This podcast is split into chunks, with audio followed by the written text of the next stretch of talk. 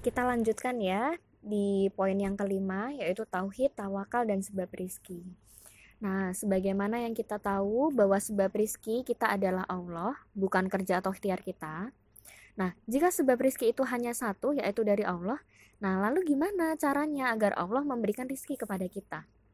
Dalam konteks ini, Imam Al-Ghazali menjelaskan urutannya, yaitu yang pertama ada tauhid, yang kedua tawakal, yang ketiga rizki, yang keempat baru ajal.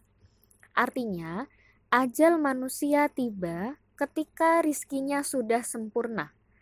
Rezeki diberikan oleh Allah jika tawakalnya benar, sedangkan tawakal ditentukan oleh tauhidnya seseorang. Ini juga dijelaskan di dalam nas Al-Quran, surat At-Tolak ayat 2 3 yang artinya siapa saja yang bertakwa kepada Allah maka Allah akan jadikan untuknya jalan keluar dan memberikan rizki kepadanya dari jalan yang tidak disangka-sangka.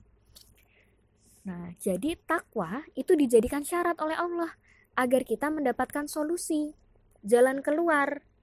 Lalu Allah memberikan rizki kepada kita, bahkan dari jalan yang tidak terduga. Nah, takwa itu sendiri merupakan manifestasi dari tauhid atau keimanan. Dengan kata lain, dengan tauhid yang benar, lahir ketakwaan kepada Allah. Ketika ketakwaan ini ada, maka solusi dari rezeki itu akan datang dari Allah dengan jalan yang tak terduga.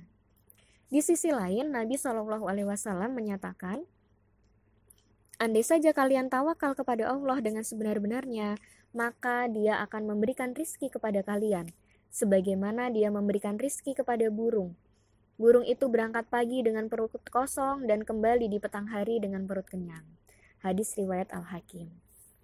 Nah, tawakal ini adalah sikap hati yang hanya bergantung kepada Allah dengan menjadikan Allah sebagai satu-satunya wakil yang mengurus seluruh urusannya. Al-Ghazali membelikan uh, memberikan ya, maaf, memberikan metafora orang yang bertawakal kepada Allah seperti bayi yang hanya tahu ibunya, tidak tahu yang lainnya, tidak bersandar kepada yang lain kecuali kepada ibunya.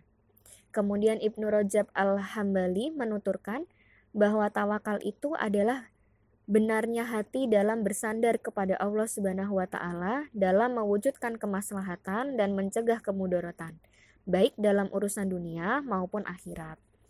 Karena itu, orang mukmin tidak disebut bertawakal kepada Allah dengan sebenar-benarnya, kecuali kepada Allah, berbaik sangka kepadanya, dan berserah diri kepadanya dalam seluruh urusannya.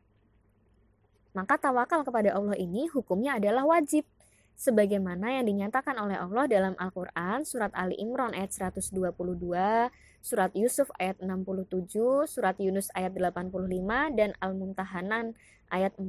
Nanti teman-teman bisa cek ya. Nah, dengan tawakal yang benar kepada Allah inilah, maka Allah Subhanahu wa taala menjamin rizki manusia.